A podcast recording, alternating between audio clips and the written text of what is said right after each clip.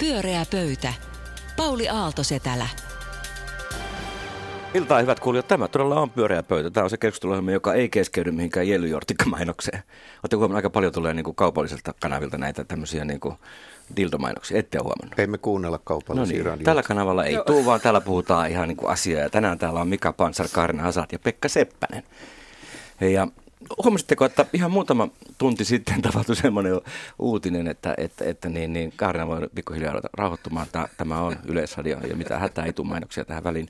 Ää, niin, niin, silloin kun mä olin uutisankkuri, niin silloin niin, niin aina sanottiin, että juuri tulleen tiedon mukaan, se oli saman päivän aikana. Mutta nyt tänään, tänään on tullut sellainen uutinen, meidän yhtä puoluetta, jota me seuraamme täällä, niin koskeva uutinen, että Touko Aalto luopuu puheenjohtajuudestaan. Ja mä kysyisinkin teiltä nyt sitten näkemystä siitä, että mitä tapahtuu seuraavaksi vihreille. Tämähän on erittäin niin kuin kriittisessä vaiheessa oleva puolue juuri ennen vaaleja. Mika? Tota, Maria Ohisalo varmaan valitaan viikon päästä uudeksi puheenjohtajaksi. On hienoa, että ihminen, joka on tieteen tekijä, tutkinut leipäjonoja väitöskirjassaan, niin asia, asiaosaaja tulee seuraavaksi puheenjohtajaksi. Poikkeaa aika paljon muista puheenjohtajista.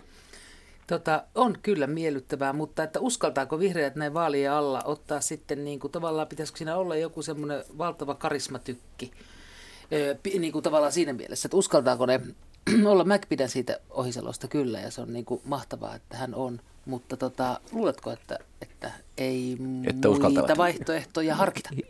Hienosti erottautuisi muista puolueista. Onhan siellä Pekka Haavisto ja niin, mutta Ville Niinistökin on varmaan mm, olemassa. Nythän hän ei olisi kahta kertaa peräkkäin. Sitten hän vähän niin Putin tyyppisesti voisi tulla puheenjohtajaksi. Tämä on nyt harvinaisen tylsää, koska mä oon myös sitä mieltä, että Maria Ohisalo olisi piristävä poikkeus. Hän on vaatimaton ihminen, joka ei tuo omaa itseään ja persoonansa esiin, vaan asioita järkevällä, rauhallisella, asiallisella tavalla. Ja hän olisi todellinen talousasiantuntija, koska nykyään tähdentään talousasiantuntijuutta. Hän tietää, mitä talous todella merkitsee, siis köyhyystutkijana.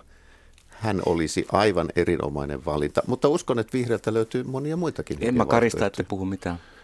Me ollaan nyt kaikki ihan Ohisalon miehiä ja naisia. Mä sanoin, että mulle kävisi kyllä Emma Karikin ihan hyvin. Tuo kyllä hyvä, sä käännät takki välittömästi. Ei, mulle käy, mulle käy kaikki yhtä just aikaa. Mutta me emme sitä kuitenkaan valitse.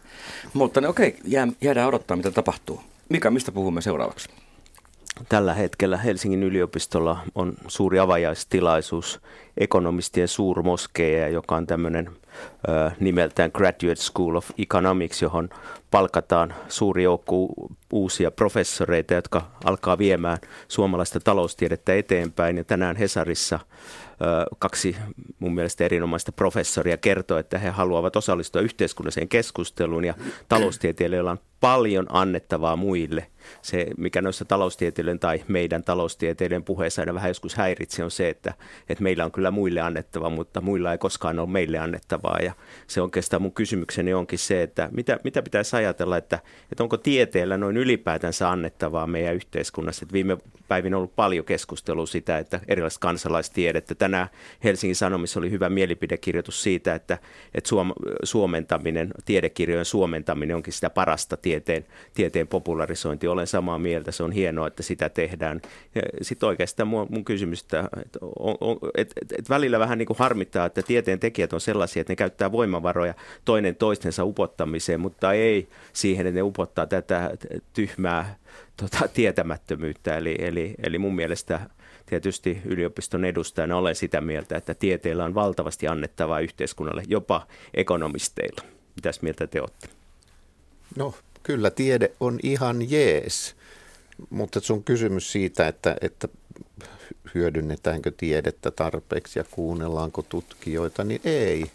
Kyllähän se maailma on mennyt siihen, että, että meillä kuunnellaan suuria massoja, väkijoukkoja, jotka tuolla somessa ja muualla elämöitsevät. Ja sitten meillä on semmoinen omituinen kulttuurinen muutos tullut, että meillä kuunnellaan asiantuntijoita, jotka oikeasti ei ole asiantuntijoita, vaan ovat asian osaisia, eli etujärjestöjä ynnä muita lobbareita. Ja kyllä niin kuin tässä huudon kakofonisessa köörissä tutkijat jäävät aivan liian vähälle osalle.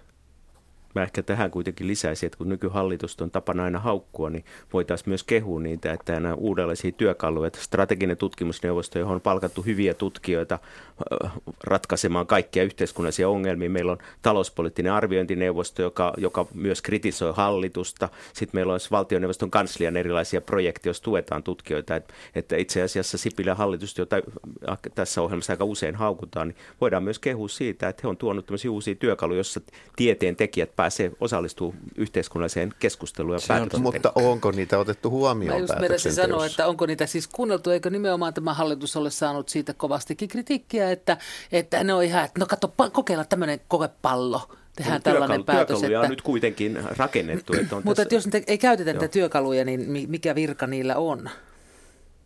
Ihan vähän hallitukseen liittyen. Mutta kaiken kaikkiaan olen tietenkin samaa mieltä. Totta kai. Te olette nyt kaikessa samaa mieltä. No kun näinä, aikoina, näinä aikoina, kun muuta ei huudita kuin että, että tuota, niin, no jos se tällä tavalla koetaan, niin sehän on silloin varmaankin totta. Siis tätä tämmöistä tunteen hehkutusta ja vastakkainasettelua ja huhuja ja, ja raivoa ja, ja nyyhkytystä. Siis koko tätä tämän tyyppistä niin kuin, tämmöistä metabolismijournalismia kovin paljon on liikkeellä, niin totta kai se olisi ihanaa ja onkin ihanaa lukea rauhallista, pohtivaa pitkää ajatusta, mitä nimenomaan siis populaaritiedekirjoista löytyy valtavat määrät ja tulee koko ajan uusia ja ne on aivan upeita. Mutta tähän Mikan, sanotko taloustieteen suurmoskeja vai mitä sanoit? Mutta siis kyllähän se on selvää, että, että meidän nyt niin tieteenaloista ja tutkimuksesta jalustalle, niin kuin muissakin, muullakin elämän alueilla on nostettu juuri talous ja taloustiede. Että kyllähän meillä tehdään paljon taloustutkimusta ja sitä kuunnellaan, se on esillä ja nämä talousviisaat saavat esittää näkemyksiänsä aivan kaikista asioista. Tämä on vähän sama kuin 60-luvulla ja ehkä vielä 70-luvullakin sosiologia oli tämmöinen niin kuin muotitiede, joka niin kuin levisi kaikkialle. Ja, ja kuunneltiin, jossain vaiheessa. Ja kuunneltiin Joo. sosiologia ja yhteiskunnan parantaja, niin nyt ne on sitten taloustieteilijät, Joo. niin sanotut talousviisaat, jotka on saanut tämän hegemonisen Joo, aseman. Se oli ha- hauska, kun tuota haastateltiin Amartya Seniä, joka sitten me voitti Nobelin tuohon kansantaloudellisen aikakauskirjaan, niin kysyttiin, että tunteeko hän suomalaisia taloustieteilijöitä. Hän sanoi, että Erik Allartin tuntee, eli Erik Allart, joka oli johtava sosiologi 60-luvulla. Joo, se, se oli Amartya Sen Senin ainoa tuntema suomalainen taloustieteilijä siinä vaiheessa ennen kuin hän oli tutustunut suomalaisiin taloustieteilijöihin. Mutta tuossa artikkelissa kyllä mua ärsytti se, että, että vaikka puhuttiin, että halutaan osallistua yhteiskunnan rakentamiseen, niin sitten siellä oli näitä teesejä. Yksi oli, että taloustiede ei ole poliittinen. Ja, tai miten se oli siinä jotenkin konkreettisesti sanottiin, että se on siinä lopussa siinä listassa. Se oli Pauli varmaan näkee. Niin tässä on lueteltu harhaluuloja taloustieteestä, jossa yksi on, että taloustiede on poliittista, niin se on harhaluulo siis, niin, että se niin ei on, ole poliittista. Se, siis taloustiede hyvin vahvasti tarjoaa tämmöisen anglosaksisen näkökulman meidän yhteiskuntaan, jossa korostuu yksilön, yksilön kannusteet, eikä esimerkiksi se, että meillä on moraalinen järjestys, meillä on normeja ja muita tämmöisiä, että mä en ihan tuohon niin kuin menisi tuohon, että se ei ole poliittista. On se poliittista ja sen takia olisi tärkeää, että muilla tieteenaloilla, joilla on oma semmoinen tota, vasaransa, jolla näitä yhteiskuntaa hakkaa kokoon, niin ne osallistuisi myös keskusteluun tasaveroisesti taloustieteilijöiden kanssa, eli kaipaa muita yhteiskuntatieteitä. Ja humanistiset tieteet aika vähäisillä, vaikka tämmöinen iso sivistystehtävä, vaikka ei ole yliopistonkin päätehtäviä. Hmm. Ja mua heti kiinnosti, kun tästä, tästä sun mainitsemasta suurmoskeijasta luin, että millä tavalla nämä, nämä auttaa tämä taloustietämyskeskittymä taklaamaan sen ainoan kysymyksen, joka meillä on, eli ilmastonmuutos. Miten he aikovat osallistua he siihen? He nimenomaan aikovat osallistua Kyllä. siihen. Ihan mahtavaa. Työttömyyden vähentämiseen, ilmastonmuutoksen Joo. torjumiseen ja rahoitusmarkkinoiden sääntely. Useita tärkeitä teemoja Ihan heidän listalla. Kyllä Hyvä. mä luulen, että se on listalla, mutta jälleen kerran tämä tämä, tämä tutkimusalueiden valinta, sehän on mitä suurimmassa määrin poliittista se, että minkä näköisiä näkökulmia, minkälaista tutkimusta tehdään. Minusta on hyvin kuvaa tätä tilannetta äsken mainitsemamme Maria Ohisalo, joka on siis köyhyystutkija. Ei häntä kukaan pidä taloustieteilijänä tai talousasiantuntijana, koska hän ei ole tämän ikään kuin valtavirta moskeja tutkimuksen harjoittaja. Kyllä, ja Maria Ohisalo on oikeasti tutkinut niitä nälkäjonossa tai ruokajonossa olevia ihmisiä, heidän talous, talous ajatuksia ja käyttäytymistä. Hän on Eikö oikeasti taloustieteilijä. Eikö tämmöinen opetustutkimusyksikkö ole kuitenkin myönteinen asia, että sillä On, on. Siis hyvä, mutta mä haluaisin, että muillekin tieteenaloille annettaisiin samanlaista tukea, että Suomen Pankki esimerkiksi keksisi antaa yhden professuurin sosiaalipolitiikkaan tai, tai velkaantuneisuuskysymyksiä ja muihin tämmöisiin. Niin eikö tässä kuitenkin aina tämmöisten valtavien uusien hankkeiden kohdalla ole myös siitä, että millä tavalla Suomi haluaa poseerata suhteessa kilpailijoihin ja muihin länsimaihin, että se ikään kuin tämä on sellainen uusi puku? Kyllä, kyllä. Ja Nobelisti auttaa tässä. Mm. Tämä on, ilman tätä Nobelia tätä instituuttia ei koskaan syntynyt. Ja tietysti yliopisto on oikein iloinen, että voidaan synnyttää tämmöisiä yksiköitä. Niin, ja... vaikka tämä no- Nobelisti on kuitenkin uransa tehnyt ja elää ihan muualla kuin Suomessa. Kyllä. Ja ajattelee joo. ihan toisella tavalla joo. kuin sellaiset ihmiset, joo. jotka on, elää tässä yhteiskunnassa. Joo. Mutta tämä Nobelisti kuitenkin totesi, että suomalainen taloustiede on niin hyvää nykyään, kun on niin paljon ulkomailta oltu ja opittu. Ja se oli musta vähän semmoinen hassu ajatus. Silloin kun mä itse väittelin, niin oli tosi tavallista, että mentiin Yhdysvaltoihin tekemään väitöskirjaa ja, ja itsekin vietin vähän aikaa siellä. Ja, niin tänä päivänä meillä on olemassa osaavia ihmisiä, jotka pystyy kyllä kouluttamaan täällä Suomen oloissakin. Että se oli vähän mun mielestä erikoinen lausunto kyllä.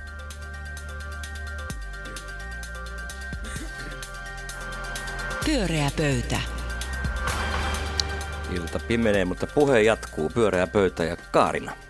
No, minä jään tällä viikolla pohtimaan sellaista asiaa, kun siellä oli siellä Helsinki-Vantaan lentokentällä se yksi nuori mies, joka, oliko se turvatarkastaja, joka piti sellaista roosanauha, eli rintasyövän vastaista kampanjaa tunnusta siinä työasussaan. Ja hän lopulta häntä moitittiin, käskettiin riisumaan, koska sinä ei saa mitään ylimääräisiä härpäkkeitä olla.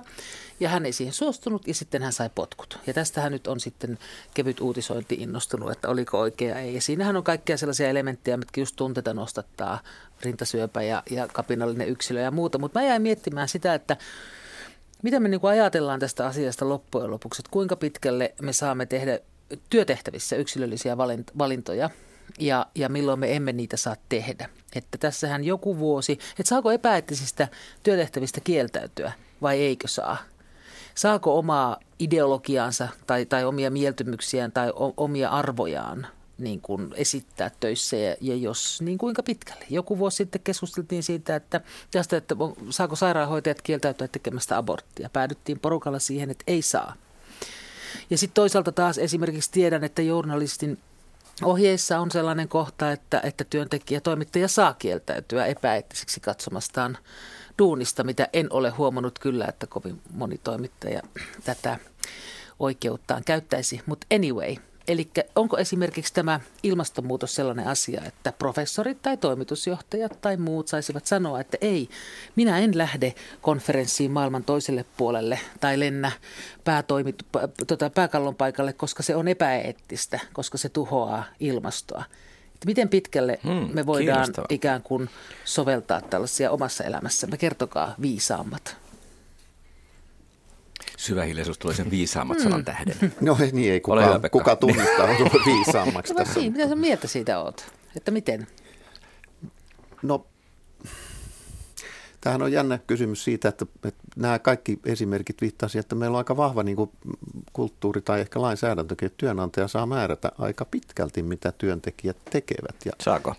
No esimerkiksi, jos tämä oli irtisanomisperuste, että käytti roosanauhaa, niin, niin, niin kyllähän se kertoo siitä, että työnantajan valta on aika suuri. Ja, ja tietysti sivumennen sanoin, niin herättää kysymykset, onko täällä tämä irtisanomissuojan heikentäminen kovin tarpeellista, kun näin heppoisin perustein voidaan ihminen irtisanoa. Mutta tässä kai syy mut siis oli kyllä var, hei, tässä työnantajan ohjeistusten jatkuva laiminlyöty olisi virallinen No juu, ja mehän ei tiedetä, me ei tiedetä kaikkea, mikä ei. liittyykö siihen jotain muuta. Voi olla, että ei liity, voi olla, että liittyy. Mutta mut tässä on kysymys myös siitä, että et hyväksytäänkö me poikkeuksia. Ja musta tässä niin kuin esimerkiksi tämä keissi, joka mainittiin, niin et, et, kuinka tiukkapipoisia me oikein ollaan. Voi olla, että meillä on säännöt, jotka on hyvät säännöt, mutta pitääkö niitä sääntöjä noudattaa kaikissa tilanteissa? Mm-hmm. Et jonkinnäköinen niin kuin kohtuus, oman järjen käyttö. Mehän tiedetään, että punaisia valoja päin ei saa ajaa. Mutta jos takaa tulee hälytysajoneuvo, niin jokainen järkevä ihminen ajaa punaisia valoja päin päästä, päästääkseen hälytysajoneuvon etenemään. Et järjen käyttö, kohtuus, poikkeuksien hyväksyminen voisi olla meillä hiukan laajempaa. Järjen käyttö on aina se slippery slope, koska kenen järkeä sitten silloin käytetään, koska en tiedä, tämmöiseen johonkin yleiseen arkijärkeen luottamus on pikkusen heikentynyt tässä viime vuosina kyllä. No ei ne säännötkään välttämättä ole niin fiksut, että siinä on niin kuin kaksi vaihtoehtoa. Ei, ei, niin onkin, mutta se on kiinnostavaa. Mutta tota, mm. Lennätkö siis Mika vai lentokenttien turvatarkastushan on niin kuin hyvin erityinen semmoisesti niin kuin kulttuurisesti, että sillähän, siellähän niin kuin sanotaan ihan kielessä, että sen jälkeen kun ollaan menty turvatarkastuksen ohi, ollaan puhtaita. Että se on niin kuin clean on tavallaan se puhdas alue, niin, niin mä ymmärrän, että tuollaisessa hommassa tämä on aika sensitiivisiä nämä asiat. Ja kyllä mä esimerkiksi tykkään siitä, että laitoskeittiössä on tiukat hygienianormit, että, että on olemassa monia asioita, joissa mä, mä, mä pidän niin kuin näistä no, normeista. En mä ehkä toi nyt, mua ei sinänsä häiritsisi, jollain olisi tämä punainen nauha, mutta tietty turva, turvallisuusalueissa muissa, niin ehkä siellä on jotain järkeä tämmöisessä. Mutta musta se niin ylipäätään kysymys, että, että saako niin kuin ilmaista omaa persoonallisuutta, että missä määrin niin kuin korporaatio tarjoaa sitä, että, että kun jossain niin kuin Uber-kuskit, niin nehän osaa, niin kuin, nehän on tavallaan kone, koneita tietynlaista, kone, koneiston osiin, niin, niin Uberin kilpailija tuolla Yhdysvalloissa lyfti, niin, niin siellä on tavallaan haluttu häivyttää se, että ne on koneen osia, eli, eli niiden pitää tuttavallisesti tervehtiä asiakkaita ja muita. Että se joskus voi olla niinkin, että se persoonallisuus onkin se, mitä sulta vaaditaan, joka sekin on raskasta. Tai risteilyemännät, sehän on hirveän stressaavaa hommaa, kun pitää koko ajan hymyillä olla, olla niin kuin silleen persoonallinen. Että et, et musta niin kuin työtehtävät vaan on erilaisia. Mä, mä kannatan sitä, että esimerkiksi laitoskeittiössä on tiukat normit. Ja turvallisuus. Mutta onko ne normit sitten perusteltu, että tässä esimerkiksi täällä turvat tarkastuksessa lehtitietojen mukaan muun muassa esimerkiksi lävistykset ovat kiellettyjä. Ja mä oon aivan varma, että tämä lävistyskielto koskee nenälävistyksiä, mutta ei esimerkiksi korvalävistyksiä. Olen aivan varma, että korva korvat saavat olla lävistetyt. Mm. Eli, eli näissä, näin niin välttämättä perustu minkäännäköiseen järkeen tai ratioon, niitä vaan viskellään näitä sääntöjä ja sitten tiukkapipoisesti noudatetaan. Niin, että siinäkin on se, että, tota, että ei, saa, ei saa säikäyttää ketään tai aiheuttaa huolta, vaan pitää olla mahdollisimman neutraali ko. Mulla on kokemus kyllä työyhteisössä, jossa ne varhaiset säännöt on työntekijöiden laatimia. Se kuuluu siihen kulttuuriin, mitä siellä saa tehdä ja mitä ei saa tehdä. Ja ne on aika kantavia malleja. Mitä tarkoitat? Sitä, että, että on yhdessä sovittu, mikä, mikä on niin kuin sopivaa ja mikä ei ole. Ja tietenkin, jos ajatellaan tämmöistä niin kuin luovaa työyhteisöä, niin, niin se vapauden raja on aika, aika väliä. Ei ole mitään ongelmaa ilmaista itseään tai lävistää itseään, jos, jos, jos niin haluaa. Mutta kyllä mäkin olen samaa kuin Mika, että, että, että varmaan on oltava jotkut säännöt ja ohjeet, että terveydenhuoltoa tai, tai turvallisuutta, että, että ihan sen oman järjen niin kuin tulkinnanvaraiseen niin kuin vapaaseen käyttöön en uskaltaisi turvallisuutta jättää. Tässä on... Esimerkki sehän on tuohon anarkismia. Ihmiset siis itse päättävät. Se ei ole missään nimessä anarkismia. Ei kun se on anarkismia, yhdessä päätetään. Nimenomaan, että ei sitä ei kukaan ei johda sitä sääntöjen tekemistä. No, niin, tai sitä johtaa to, montakin mm. ihmistä. Niin, niin. Että yksi ihminen saattaa silti kantaa vastuun niin mm. toimitusjohtajana. Niin Kyllähän just. tämä kertoo myös osittain, tai en tiedä, ei tämä todista sitä, mutta tulee mieleen, että työelämä ylipäänsä on mennyt siihen suuntaan, että yksilöllisyyttä pyritään häivyttämään ja tietyt prosessit on hyvin tarkkoja ja tämmöistä vaihtelu, vaihtelua ja henkilökohtaista harkintaa ei välttämättä suosita. Mistä työpaikoista sä Pekka nyt puhut? No ne on varmaan ne kaikki, mitä mä oon nähnyt ja missä Mut, mä oon tässä nyt viime vuosina vierailut. Mutta kyllähän yksilöllisyys nimenomaan on sekä tota uhka että voimavara nykyään, ainakin esimerkiksi viestinnässä, kun miettii vaikka miten VR on, on tota, jossakin Twitterissä vastailu asiakkaille ärtyneenä ja nälkäisenä ja hirveätä hulapalota tullut siitä, että miten se on näin. Tai sitten verohallinto tekee aivan loistelija, niin, loistelijasta. Niin, että sehän on ihan ääriyksilöllistä ja se otetaan niin kuin vastaan intensiivisesti hyvällä tai pahalla, riippuu siitä, miten se onnistuu. Mutta että kyllähän se on yksi löytynyt viranomainen viranomaisviestintä, niin kuin verohallinto. Niin, pu- pukeutuminen on sillä lailla mielenkiintoinen, että siinä on selvät niin kuin sukupuolierot, että, että kun nuo muodin tutkijat on todennut, että, että kun miehet vanhenee, niin, he, niin kuin pukeutuminen muuttuu formaalimmaksi. Kun naiset taas vanhenee, niin vapautuu se pukeutuminen. Musta se on aika mielenkiintoinen, että nuorilla naisilla bisneksessä niillä on liituraita puvut ja vanhemmiten niillä voi olla aika vapautunut pukeutuminen. Tämä nyt on yksi amerikkalainen tutkimus, mutta että tässä on myös sukupuolieroja että, ja ikäeroja. Mä, mä oon tietysti aina ollut etuoikeutussa asemasta. Mä en ole välittänyt pukeutumissäännöistä. No entä sitten nämä nauhaerot? Tämä, tämä mainittu keissi siellä turvatarkastuksessa, sehän on niin täydellistä tietenkin, siinä on se roosanauha, koska kenelläkään ei voi olla mitään roosanauhaa tai rintasyöpätutkimuksen edistämistä vastaan. Mutta entäs jos hänellä olisi ollut vaikkapa Helsingin IFK-pinssi tai Suomen sisu merkki rinnassaansa, niin miten me suhtauduttaisiin tähän? Huonosti. tota, Mutta sanokaa mulle vielä tuohon kysymykseen, että missä vaiheessa tulee se piste, jolloin te voitte esimerkiksi kieltäytyä lentämästä? Mi- missä vaiheessa tulee se piste, milloin ilmastonmuutos esimerkiksi käy sellaiseksi syvästi eettiseksi syyksi, jonka, jonka tähden voi kieltäytyä tekemästä jotakin, mitä sinut on velvoitettu tekemään? Kyllä, Eiköhän se onnistu ihan heti. Ei ole mitään ongelmaa, ei tarvitse mm. kieltäytyä, ei lennä vaan ottaa skypeyhteyden, Mikä, joka no, on kyllä jos sinänsä et ole, harmillista. Jos se on et ole systeemi. lentokapteeni, niin varmaan tuota Niin, niin, luulen, niin. että aika hyvin hyväksyttäisiin. Juuri näin, ja työntekijät käyttää tosi paljon kaikkia muita viestintävälineitä, ettei tarvitse turhaan. On menee tietenkin jotain työtehtäviä. Ai menee junalla. Mun, mun ystävä meni Englantiin ke- kesällä junalla. Se oli vähän pitkä matka, kun piti tuolta Mutta se, Ranskan että kautta käykö kiertää. se syyksi? Totta kai ihmiset tekee kaikenlaista, mutta että käykö se syyksi? Voiko se, voiko se käydä niin kuin argumenttina? Aivan hyvin. No kai se nyt riippuu tapauksessa, jos sun tehtävä on korjata paperikoneita Kaakkois-Asiassa. Sinne on pakko lentää, jos niitä aikoo käydä siellä Onneksi ne voi huoltamassa kohta lähettää katot robotin niin kuin Se on hyvin mahdollista, mutta Dronella. kai tässä nyt tapauskohtaisesti pitäisi arvioida. Pyöreä pöytä. Päästiin vähän tämmöiseen eettisen keskusteluun. Ja hyvä, että ilmastoteema on aina silloin tällöin esillä. Sehän se on niin kuin oleellista. Mikäs meidän viimeinen teema, Pekka? No ensiksi haluan onnitella teitä kaikkia siitä, että tänään on YK päivä yhdistyneiden kansakuntien Otamme siitä kiitokset ilolla ja- vastaan. Ja se herätti minut ajattelemaan muutamia kansainvälisiä tapahtumia. Siis YK on tehtävähän on edistää kansainvälistä rauhaa ja turvallisuutta, ihmisoikeuksia ja muita tällaisia universaaleja hyviä asioita.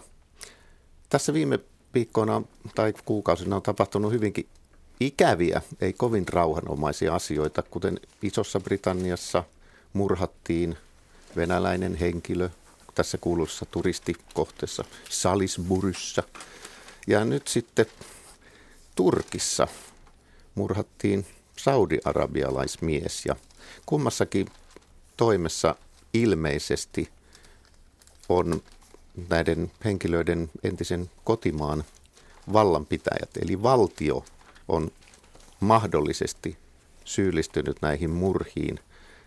Mä en tiedä, voiko tätä kutsua valtioterrorismiksi. Minä kutsuisin sitä. Tämä on, meidän kimpussamme eivät siis ole nyt niin sanotut tavanomaiset terroristit, vaan huomattavasti vahvemmat terroristit, joilla on huomattavasti isommat ja kehittyneemmät koneistot käytössään, eli suuret valtiot. Ja mä haluaisin nyt selvittää, että miten näin YK-päivänä, mitä mahdollisuuksia meillä olisi panna kuri ja stoppi tämmöiselle valtioterrorismille. Sehän kai on niin YK on tehtävä, mutta en ole kuullut YK on tehneen mitään. Mitä pitäisi tehdä ja onko se, ja toinen huoli voidaan siihen tulla myöhemminkin, mutta se, että onko, pitääkö meidän Suomessa nyt pelätä, että tämmöinen oman käden oikeus tuolta vieraiden valtioiden taholta on pelättävissä täällä meidän kotoisassa lintukodossamme. No, no esimerkit, mitkä sä annoit, niin siinähän eivät, tota, mikään valtio ei terrorisoinut jonkun muun maan väestöä, vaan ikään kuin penetroitui muuhun maahan tappaakseen omiaan.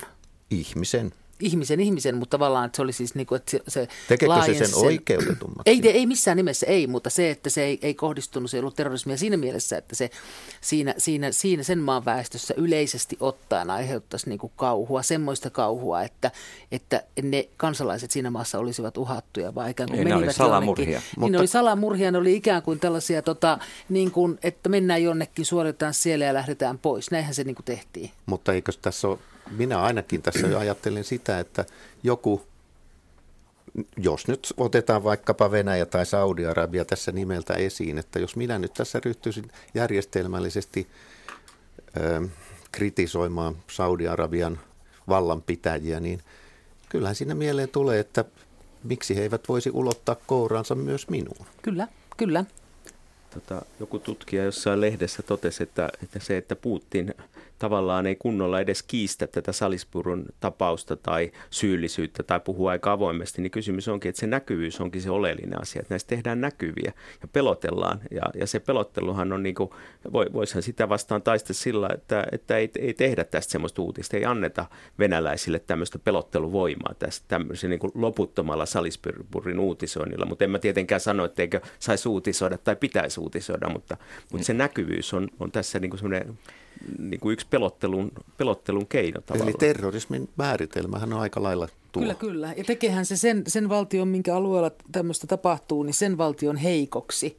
Se tekee sen joko pahaksi tai heikoksi. Että jos Venäjä, Venäjä Englannissa tappaa jonkun, niin kyllähän se sanoo, sanoo sillä teollaan sen, että, että, tota, että me emme välitä rajoista, emme välitä teistä, vaan teemme mitä haluamme. Niin on semmoinen voiman näyttö, niin, kun ei oikeastaan että, mitään muuta keinoa enää sitä voimaa näyttää. Niin, että onhan se myös on loukkaavaa tietenkin sille maalle, missä se tapahtuu. Sen tähden Turkin Erdogan, joka sinänsä koomisesti puolustaa nyt yhden toimittajan niin siellä on 200 mediaa lakkautettu ja parisataa tuhatta ihmistä vankilassa, niin, niin, niin puolustaa juuri tätä itsemääräämisoikeuttaan. Mutta kyllähän tämä sehän ei välttämättä ole nyt joku tietty Iso-Britannia, se maahan voi olla Ruotsi tai Norja tai Tanska tai Suomi, missä tämmöisiä tapahtuu, niin kyllähän tässä niin kuin on vaara, että, että tämmöiset teot todella pelottaa ihmiset. Ihmiset eivät uskalla enää avata suutaan tai toimia mm-hmm. sen eteen, minkä hyväksi näkevät. Niin, että ne eivät usko niin kuin valtion suojeleviin rajoihin. Niin, mä muistan, että meillä oli aikoinaan semmoinen, puhuttiin suomettumisesta, että, että piti ottaa Neuvostoliiton näkemykset huomioon ulkopolitiikassa ja sisäpolitiikassakin, mutta se oli kovin toisenlaista. Me emme pelänneet ehkä silloin, että naapurista tulee joku iskuryhmä ja tappaa ihmisen, joka avaa suunsa väärällä tavalla. Mutta nythän tämä on hyvinkin lähellä ainakin ajatuksissa. Se ei kai nämä niin kuin agenttitarinat ihan keksittyä kylmän sodan ajoista ole, että kyllähän niin kuin Yhdysvallat ja Neuvostoliitto aika lailla hallitsi erilaisia lähi maita ja muita erilaisilla tappamalla erilaisia hallitsijoita ja muita. Että ei, ei, ei kai se, kyllähän sitä niin kuin kylmän sodan aikaan molemmat suurvallat teki tätä näin. Kyllä se ja niin kuin... Englanti, ainakin James Bond, sai ihan luvan tappaa. En yritä tässä sanoa, että olisi vain tietyt valtiot, jotka syyllistyisivät. Länsimaillahan on pitkä perinne. Se ensimmäisenä tulee mieleen 80-luvulla Ranska päätti räjäyttää Greenpeacein aluksen Uudessa Seelannissa, joka on niin kuin hyvin vastaavan kaltainen mutta ei sitten ole pitkään, kun näille naurettiin, näille turvallisuuspoliittisen selonteon niin näkemyksille, että voi tulla tällainen joku salamurha mm. Suomeen. Että on täysin mahdoton ajatus. Olisi ei muuten naureta enää. Olisi kyllä kiva tietää, että, että mitäs kaikkea täällä Suomessakin on menneenä vuosikymmeninä tapahtunut, niin, onko, koska onko, aivan varmasti niin, on. Niin, onko tapahtunut jotain? Se on, se on todella mielenkiintoinen kysymys. Niin. Joku tietää. Niin. No hyvä, että saadaan ainakin tiedustelulaki kohta tehdyksi. Että. Mutta kyllä mä mietin, mä olin nuori tyttö silloin, kun se kuka se oli se Victoria Mullova, niin. joka tota, loikkasi Neuvostoliitosta länteen. Ja kyllä mä huomasin, että, että tota, se uutinen siitä, että missään nimessä Suomessa ei uskalla anoa turvapaikkaa, että pitää sitten mennä kuule vähintään Ruotsiin. Sitten oli muitakin keissejä, niin silloin niin heräsi siihen, että no en mä nyt tiedä, miten turvallinen tämä maa sitten on ja kaikki, kenelle kaikille. Kylmä sota on palannut takaisin, eikä varmaan olekaan mm. enää niin turvallinen, eikä ollut silloinkaan. Niin. Mika ei pelota? Ei. Ei pelata Miksei? yhtään. Tai sanotaan niin, että en, en usko, että tämä aika on sen pahempi kuin aikaisem, aikaisemmatkaan ajat. Ja tietysti aika mielenkiintoista, mitä aikoinaan esimerkiksi Ele Aleniusta, jota SKDL tota, noin, tai Neuvostoliitto uhkasi erilaisilla asioilla, koska hän ei ajatellut oikein, niin oli, kyllä hän ilmeisesti pelkäsi oman henkensä puolesta. Ja, ja onko tämmöistä niin kuin, niin kuin poliittisia murhia sitten tapahtunut, Et koska kyllähän Neuvostoliitolla oli erityisintressejä Suomessa ja varmasti SKDL oli niille pahimpala näistä puolueista, koska kaikki muut oli kyllä kumarsa aika syväänkin sinne Moskovan suuntaan. Voi olla, että mikä on oikeassa, että tämä aika ei ole pahempi kuin aikaisemmatkaan, mutta kun tämän ajan pitäisi olla parempi kuin aikaisemmat ajat. Millä logiikalla tämä aikakausien pitäisi koko ajan vain parantua edellisistä? Mun mielestä se on niin kuin syvin inhimillinen toive ja tavoite. Että on, asiat se muuttuisivat on. paremmaksi. Nyt tietysti voidaan kysyä, mikä on paremmuuden kriteeri. Varmasti se on inhimillinen toive, mutta että onko siitä jotain, on tietysti joillakin elämän alueella niin kuin, että kehitystä ja näin, mutta, että, mutta ehkä niin ei sitten olekaan. Että ehkä, ehkä me emme vaan koko ajan kulje täydellistymistä kohti. Mitä terrorin tulee, niin luku mielessä niin menee paremmin kyllä maailmaan. Niin varmasti, joo, siis joo. tämmöiset epävaltiolliset terroriteot ovat vähentyneet. Mutta siis maailmassa on paljon suuria asioita, jotka muuttuu parempaan. Hans Rusling voi niitä luetella sitten. Tai Se on hieno kirjasta, viimeksi suosittelinkin luettavaksi. Mutta tota, tässäkin asiassa pitäisi mennä parempaan. Ja, ja musta tuntuu, voi olla, että tämä ei perustu mihinkään faktaan, mutta musta tuntuu esimerkiksi länsimaat, nämä meidän viiteryhmämme, niin on ehkä vähentänyt tällaisia toimia, mitä nyt sitten Venäjä ja Saudi-Arabia tekevät. En ole varma, niin, mutta esitän hypoteesin. Mutta ainakin siis tarva, tavallisen kansalaisen arki on turvallisempaa kuin koskaan niin Suomessa niin tällä hetkellä. Väkivaltaa on vähemmän kuin ikinä ennen on ollut. Et siinä tai ainakaan voi... nyt tunnettuna historian aikana. Niin just. Pyöreä pöytä. Tämä oli hei pyöreä pöytä. Olipa hauska taas kuulla teidän ajatuksianne ja keskustelua ja jopa kuuntelemme toisiamme satunnaisesti. kiitoksia Karne Hazard, Mika Pansari ja Pekka Seppänen. Ja tästä jatkaa muuten niin luontoilta ja siellä on talviruokinta teemana, että kuunnelkaa sitä myöskin. Minun nimeni on Pauli Aaltosetälä. Heipä hei. Marabu.